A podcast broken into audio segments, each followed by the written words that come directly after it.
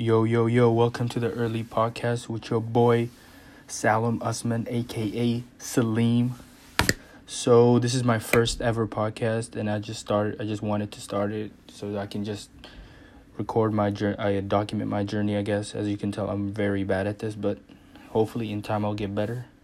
So, what made me happy to start this was I'm a reseller now since I left my job uh, about a week ago because I just don't like working at some other at someone else's time under someone else's like permission or whatever you know what I'm saying? Like I don't want to work for someone. So what I did today was I went to the local thrift store and bought a NBA jersey for like what was it like 4.99 and then I sold it for 35 in less than 8 hours.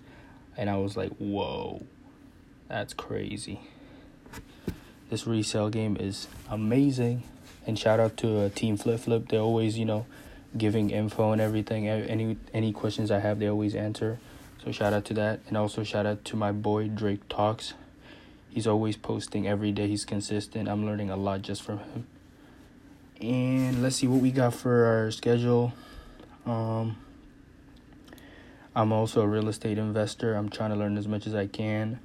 So recently, I sent a lot of postcards to uh, absentee owners.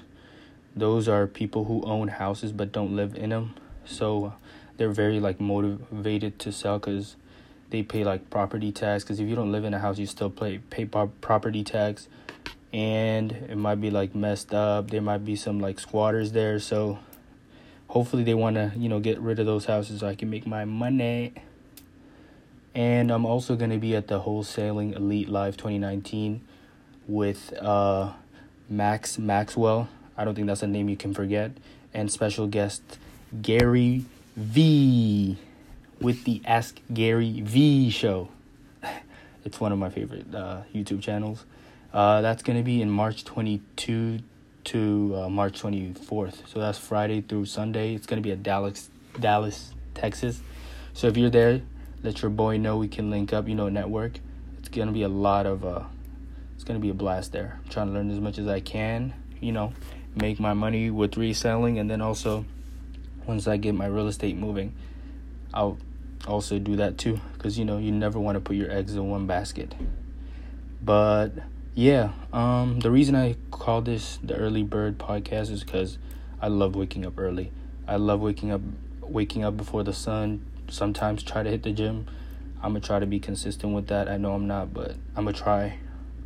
And yeah i just love waking up early. I just like i feel like my brain is the fresh freshest and like like 100% in the morning. Like i can just finish a lot of things. So yep that's my that's my lifestyle. So um thank you for listening. And you know comment what what you guys think.